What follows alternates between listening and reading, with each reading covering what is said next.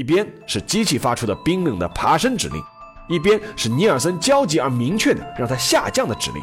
如果换作是你，你听谁的？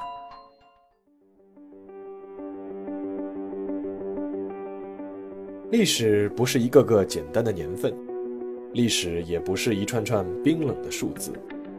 历史不仅有深度、有厚度，其实也有温度。行事有态度，做人有温度。我是馒头大师，欢迎来到历史的温度，让我们读懂过去，活好当下，坦面未来。各位听众朋友们，大家好，欢迎来到馒头说历史的温度。今天呢，我们继续新专辑。空中浩劫。今天要说的这个故事啊，起因呢是因为我有一次出差坐飞机啊，坐在飞机上看舷窗外面的时候，旁边有个孩子忽然问他的妈妈一个问题，什么问题呢？就是他说：“妈妈，为什么我看不到有其他的飞机在飞？”那忽然之间，当时我就想到了这个故事，而事实上呢，这个故事其实是一次事故。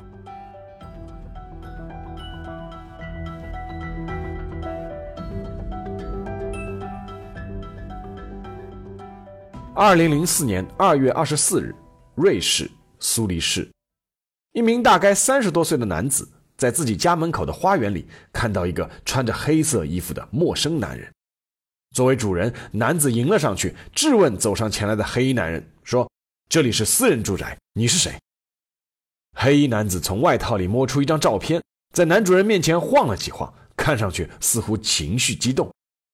男主人看到照片，愣了一下。那是一张小女孩的照片，而就在这个时候，黑衣男子已经掏出了一把匕首，迎上捅入。黑衣男子按着匕首的柄还转了一圈，随即转身离去。男主人痛苦地捂着伤口，慢慢倒地。不久之后，他就痛苦地死去了。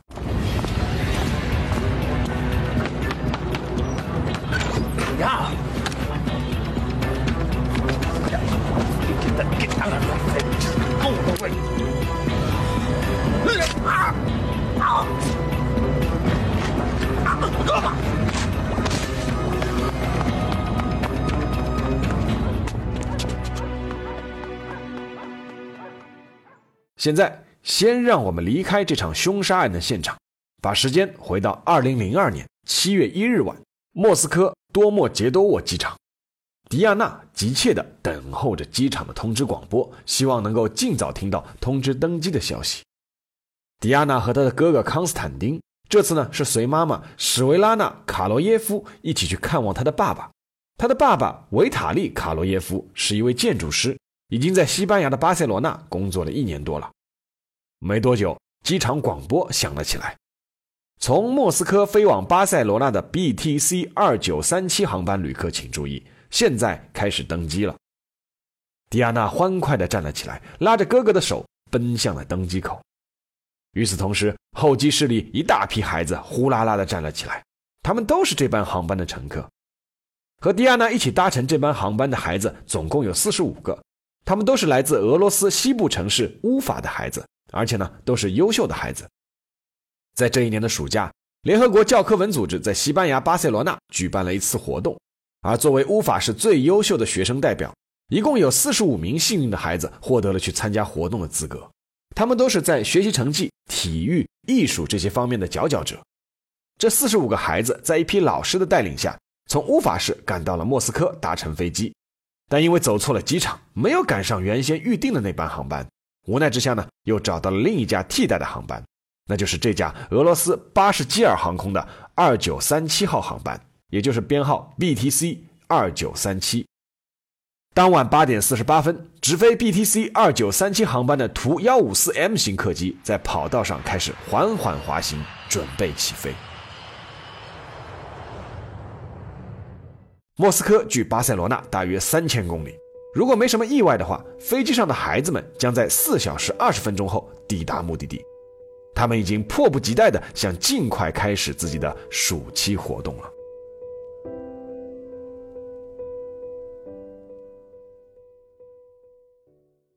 七月一日晚十一点零六分，BTC 二九三七班机的机长亚历山大向副机长汇报，飞机此时正飞越奥地利上空。机长向副机长汇报也是件很有意思的事情。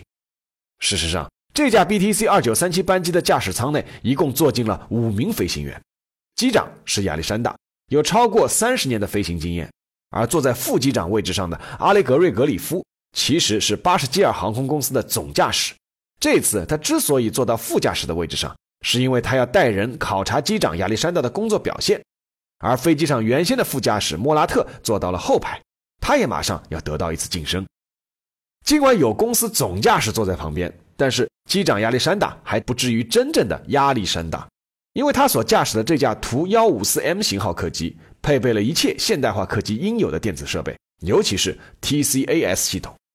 TCAS 是 Traffic Collision Avoidance System 的简称，也就是空中防撞系统。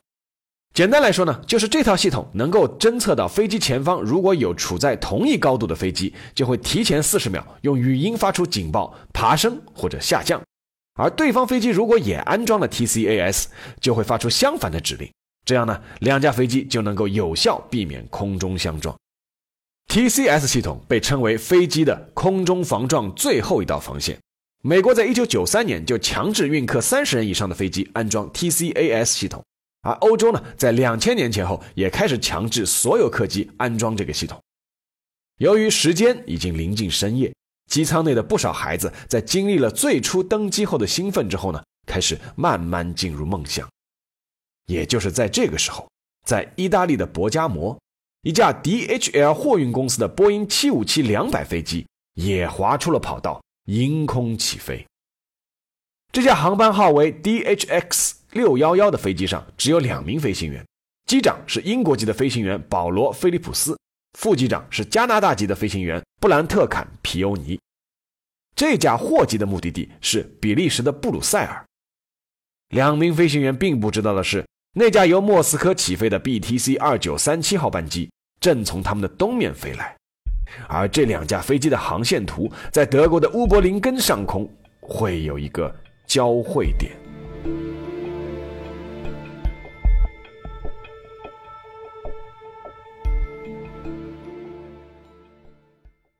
七月一日晚十一点二十一分，瑞士苏黎世，彼得·尼尔森有点后悔让同事去休息了。三十五岁的彼得·尼尔森是空管公司瑞士航空导航服务公司当晚的值班人员，有八年的工作经验。他的职责是调度当晚飞入瑞士东部和德国西南部的所有航班的飞行高度和起降。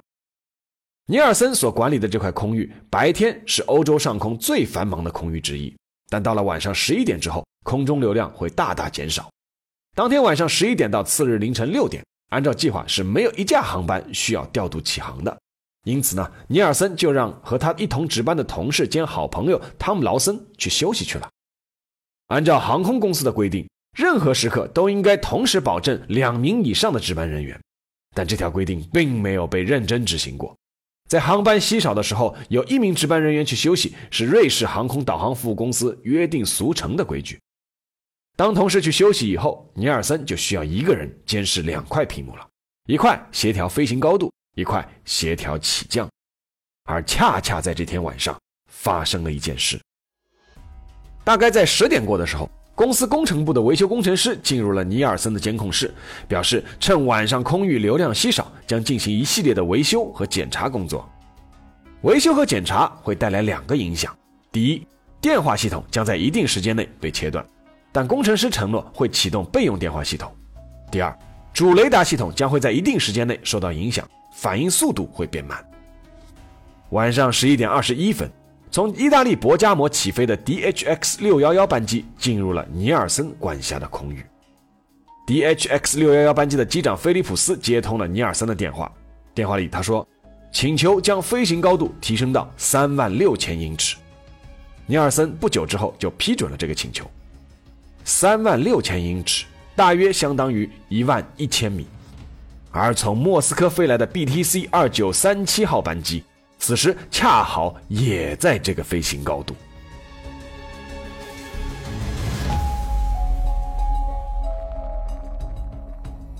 七月一日晚上十一点二十五分，瑞士苏黎世，值班的尼尔森忽然收到了一条意外的呼叫：德国劳埃德航空 AEF 幺幺三五班机即将降落在德国的费德列斯哈芬机场，请求尼尔森和地面塔台协调。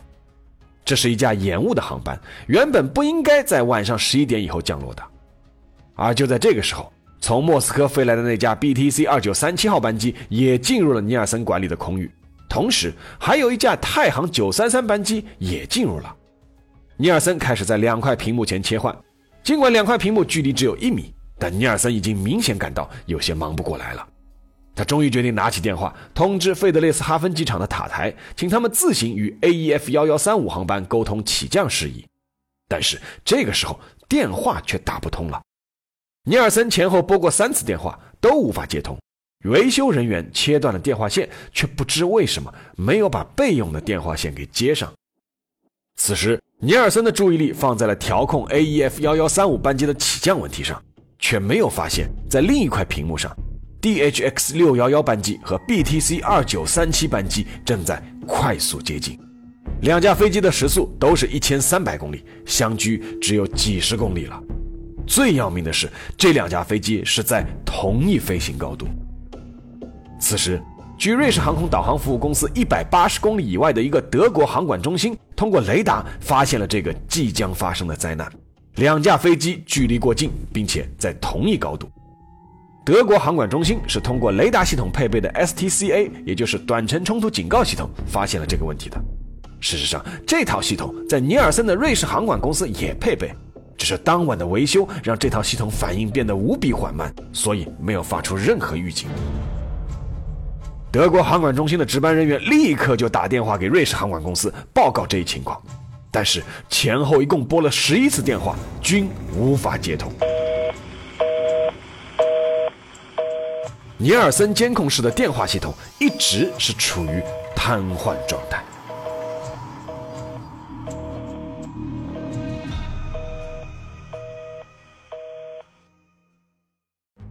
七月一日晚十一点三十二分，德国乌布林根上空，BTC 二九三七号班机的机长亚历山大听到驾驶舱内的 TCAS 系统发出了警告：有飞机接近，有飞机接近，爬升，爬升。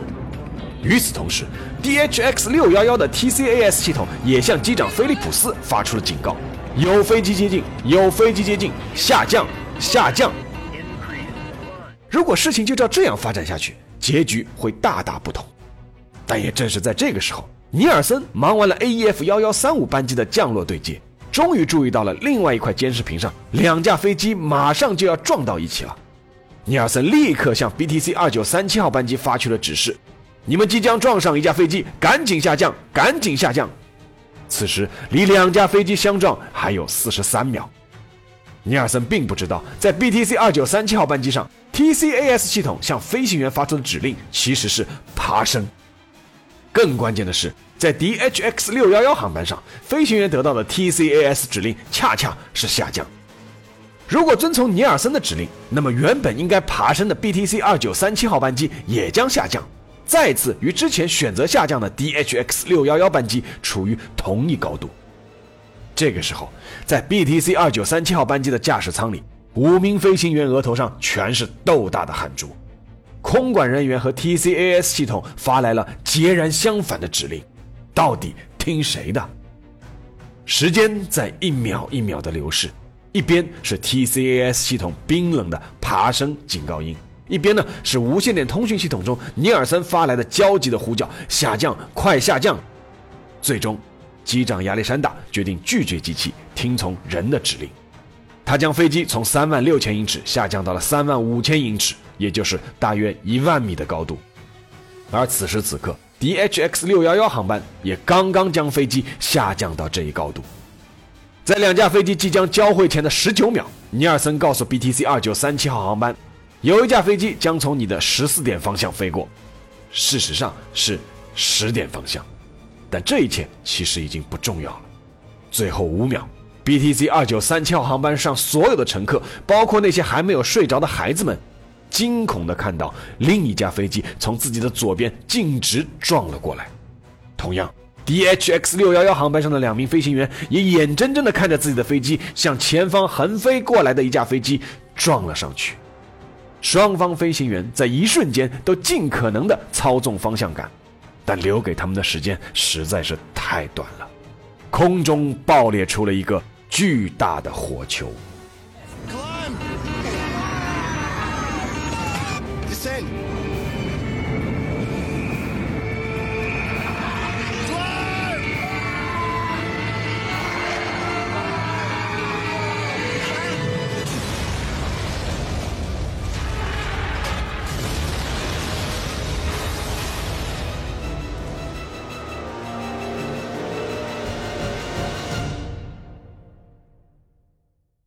七月一日晚十一点三十五分，瑞士苏黎世。尼尔森当时并不知道发生了什么，但他隐隐有巨大的不安。监控屏幕上的两架飞机光标在交汇之后忽然消失了。此时此刻，德国乌柏林根上空发生的一幕足以让任何人痛心。尽管两架飞机的飞行员都在最后电光石火的瞬间做出了最大程度的避让，但是。DHX 六幺幺班机还是从 BTC 二九三七班机的机腹下方蹭了过去，波音七五七高耸的尾翼将图幺五四 M 的机身在空中直接切成了两截，强大的高空气流立刻将 BTC 二九三七班机上的所有乘客，主要是那些孩子们，吸到了舱外，飞机被撕裂成了三节，迅速向下坠落。而失去尾翼的 DHX 六幺幺班机，在两名飞行员的拼死操控下，踉跄地飞行了七公里左右，也笔直地向下坠落。两架飞机残骸在地面的坠落面积达到了三百五十平方公里。德国方面前后一共出动了六千人，花了一个星期的时间搜寻飞机残骸和遇难乘客。两架飞机共七十一名乘客和机组人员无一生还。其中大部分是处于花季年龄的孩子。整个瑞士航空导航服务公司的工作全都暂停了，尼尔森被立刻调离了岗位，而很多同事在办公室里哭泣。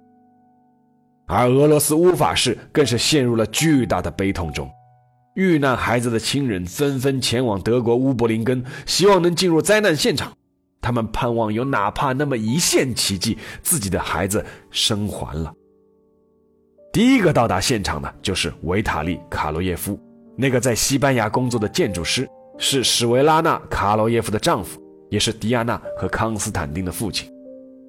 在进入现场后，卡罗耶夫最先找到的是自己女儿迪亚娜的一根珍珠项链，那是他送给女儿的礼物。随后，他发现了自己的女儿挂在一棵树上，死了，而迪亚娜的尸体是最完整。卡洛耶夫随即看到了自己妻子和儿子的尸体都已经残缺不全，他无法面对那一幕。在卡洛耶夫之后，家属被拒绝见到遇难亲人的尸体，因为大多数的尸体都惨不忍睹。在救援工作结束的同时，追责程序也开始了，谁应该为这起惨烈的空中相撞事故负责？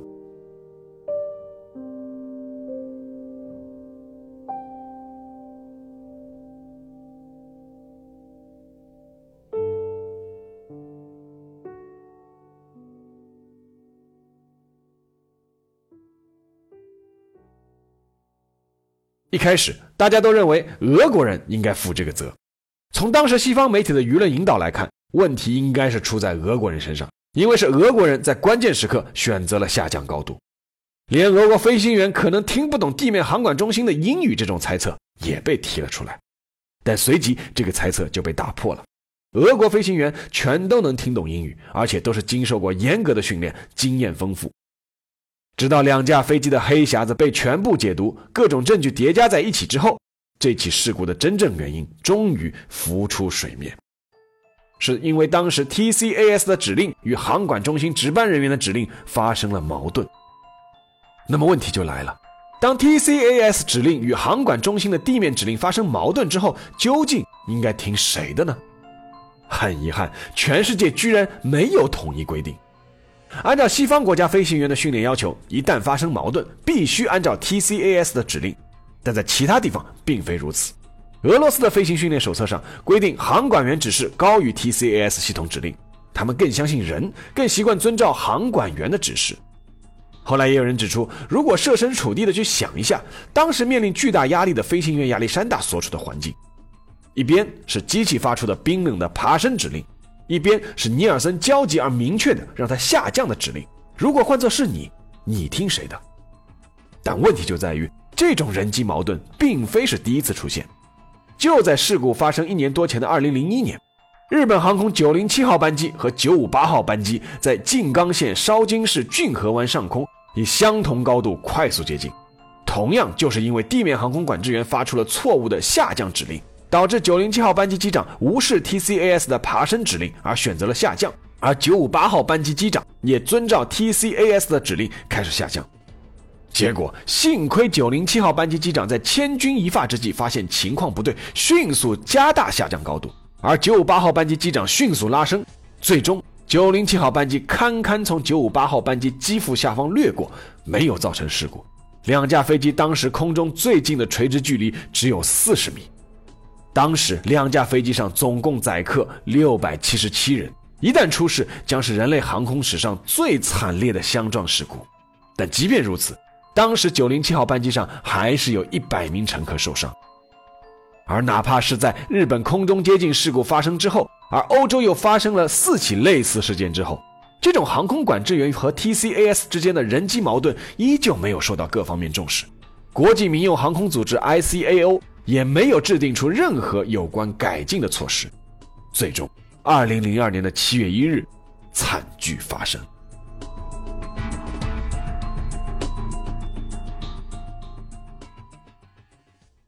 但是故事还没有结束。二零零四年二月二十四日，今天这个故事开头的那一幕发生了。那个被匕首刺死的男主人，正是当天值班的航空管制员彼得·尼尔森。当年他在事故发生之后被隔离调查，但没有受到任何惩罚。他最终和家人选择在瑞士的苏黎世定居。而刺死他的那个人，正是失去妻子和两个孩子的那个工程师维塔利·卡罗耶夫。卡罗耶夫在行凶之后，在附近的一家宾馆被警察找到。当时他在房间里是瑟瑟发抖，表示完全记不得自己干了什么。而根据他朋友提供的说法，卡洛耶夫在失去全家人之后，精神几乎崩溃。他将自己家人的葬礼延后了一年。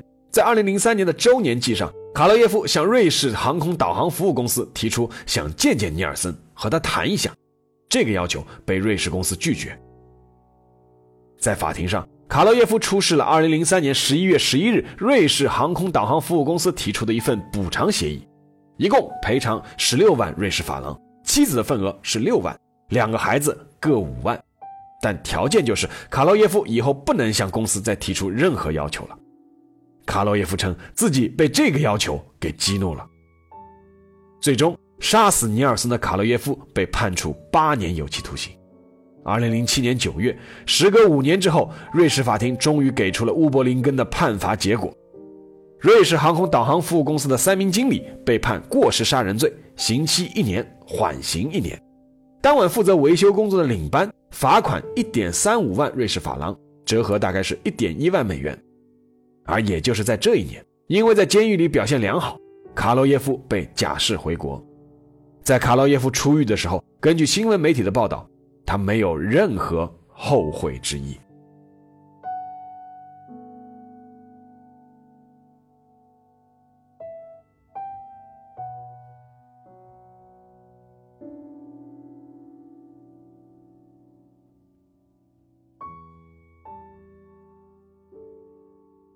好，下面进入馒头说时间。有人曾说啊，尼尔森被刺死是一件本不应该发生的悲剧，确实。尼尔森虽然在那天晚上的工作确实存在一定的责任，但是无论如何不应该被那样杀死。瑞士航空导航服务公司最初给出的理由一共是两个，一个呢是尼尔森发现两机要相撞时已经是太晚了，一个呢是 BTC 二九三七班机的机长亚历山大应该是听 TCAS 的指令。这两个理由说穿了不是理由，只是表象。当一架飞机的机长听到 TCAS 发出预警的时候，说明与另一架飞机相撞其实只有四十秒左右的时间了。正常情况下是不应该让 TCAS 发出预警的，在此之前早就应该有其他的警示了。是什么造成机长必须面对这样的危急时刻呢？是尼尔森发现了太晚了吗？那么尼尔森他有没有消极怠工呢？如果说机长是被逼入绝境的话，那么谁又在那一晚把尼尔森逼入绝境了呢？在不恰当的时候检修电话线，调整主雷达，约定俗成的一人值班制度，早不误点晚不误点的 AEF 幺幺三五号班机，还是早就应该引起重视的人机矛盾问题呢？乌柏林根空难并不是世界航空史上最惨重的空中相撞事故。一九九六年的新德里撞击事件是造成了三百四十九人丧生，但是这场事故却依旧震撼了全世界。这不仅仅是因为其中一架班机上都是孩子，更是因为这起撞击事故居然是发生在号称安全措施最先进、监控最严密、各种程序最完备的欧洲上空。回过头来看，这起撞击事件背后确实是有无数的巧合，但是这些巧合的背后，又有没有无数个必然在一起推动，最终酿成了一起悲剧呢？唯一值得庆幸的是，在乌柏林根空难发生之后，各国航空公司终于统一了标准。今后如果发生类似情况，一律优先执行 TCAS 的指令。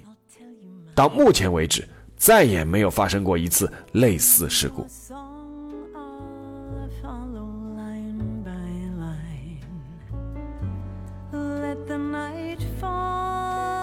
今天的节目就到这里。更多故事，欢迎你关注“馒头说”微信公众号或者购买《历史的温度》。谢谢大家。